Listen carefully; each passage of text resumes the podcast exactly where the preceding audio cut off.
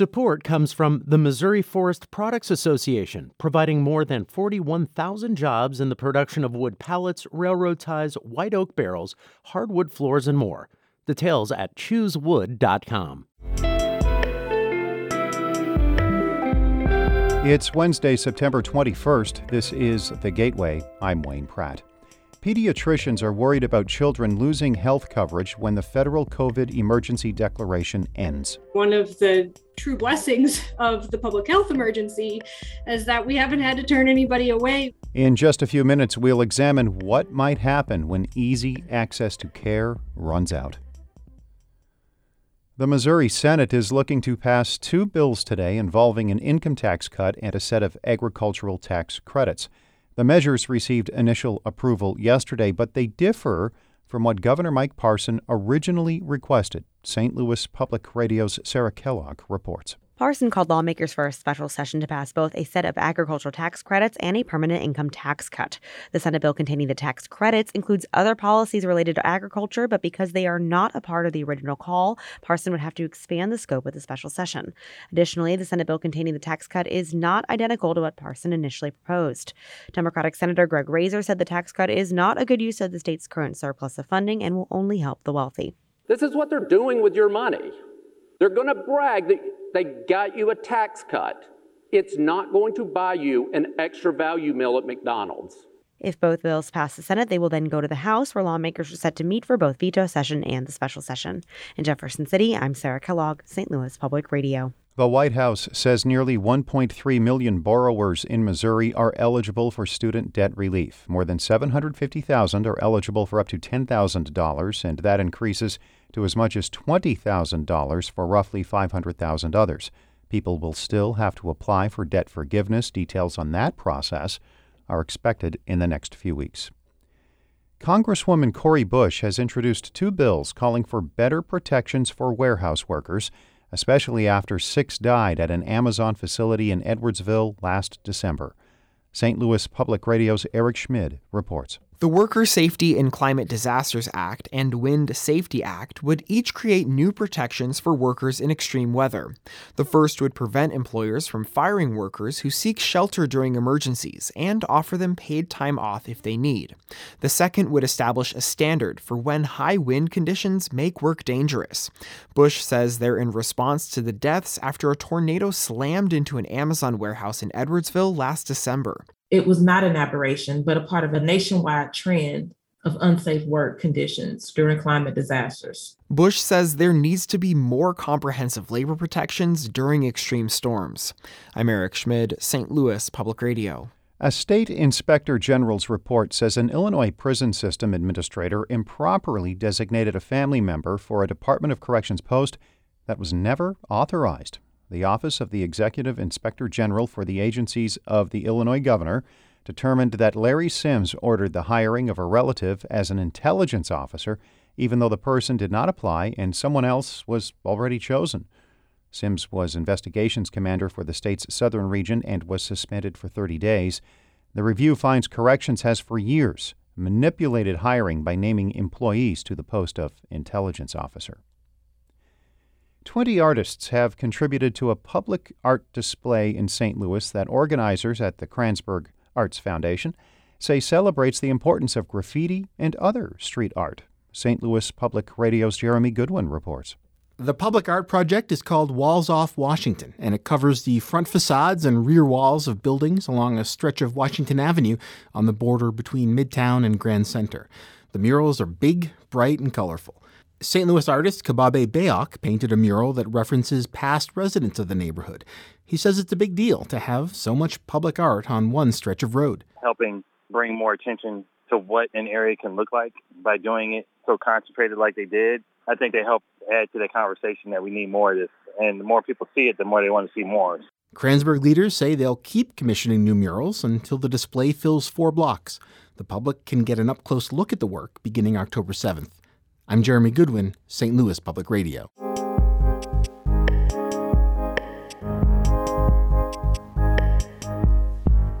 Millions of children in the U.S. rely on federal health coverage. Since the start of the pandemic, a national emergency declaration has allowed them to receive continuous coverage without jumping through the usual bureaucratic hoops. That will end when the state of emergency is lifted. Side Effects Public Media's Sebastian Martinez Valdivia reports health providers are worried. Catherine Friend has had a busy day. In the morning, she helped run a sports physicals clinic at the local public school in Doniphan, Missouri, a small town of about 1,800, 15 minutes north of the Arkansas border. She's had non-stop appointments all afternoon. Does she want to do the x-ray today? I don't know that we... That's not unusual for the registered nurse, who's also the only pediatric specialist in her county in the heart of the Missouri Ozarks. You know, I see a, a, a large volume of kids every single day. We try our best not to turn anyone away. We try to get them all in. It makes for long hours and long days, but we try to get people taken care of. Friends Clinic is housed in the county's former hospital, which closed down in 2018. It's a one stop shop for a range of ailments, from broken bones to ear infections to COVID 19. And Friend says most of her patients are Medicaid recipients. Medicaid enrollment in Missouri has grown by more than 400,000 people since the start of the pandemic. That's one of the biggest per capita increases in the country, largely driven by the state's decision to expand Medicaid eligibility last year. Normally, Medicaid recipients have to regularly prove they still qualify for the program, a process which involves a lot of paperwork and is called redetermination. Thanks to a federal emergency declaration, new recipients haven't had to worry about that. But some experts say Missouri's track record is cause for concern when that declaration ends. Dr. Maya Moody says she worries about history repeating itself. I mean, we were turning away kids left and right, and it just broke our hearts. Moody is president of the American Academy of Pediatrics Missouri chapter. She remembers when, in 2019, some 100,000 children lost coverage.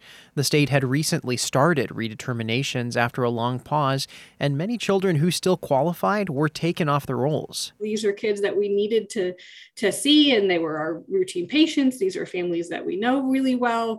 That has just been one of the you know true blessings of the public health emergency is that we haven't had to turn anybody away. The state later said there was an error where if parents in a household lost coverage the children did as well despite having a much higher income threshold.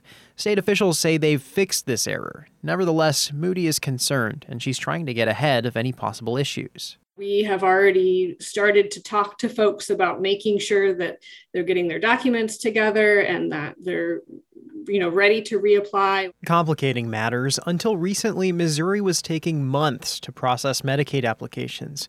While the state now says it has cut down an enormous backlog in applications, long processing times can mean long waits for children to get care.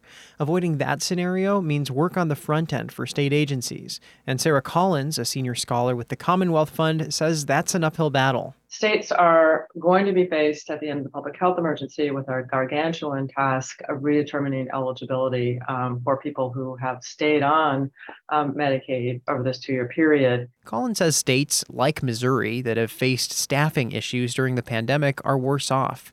Because of that, the federal government has recommended a gradual approach for states to take on their caseload in chunks. A spokesperson for the Missouri Department of Social Services said in an email the agency is currently working on verifying recipients' addresses to make sure people get the eventual paperwork.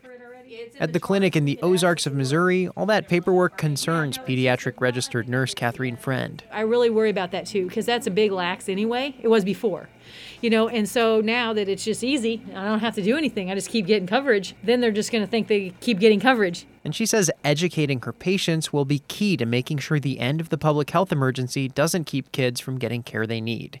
The public health emergency could expire as early as January. For Side Effects Public Media, I'm Sebastian Martinez Valdivia.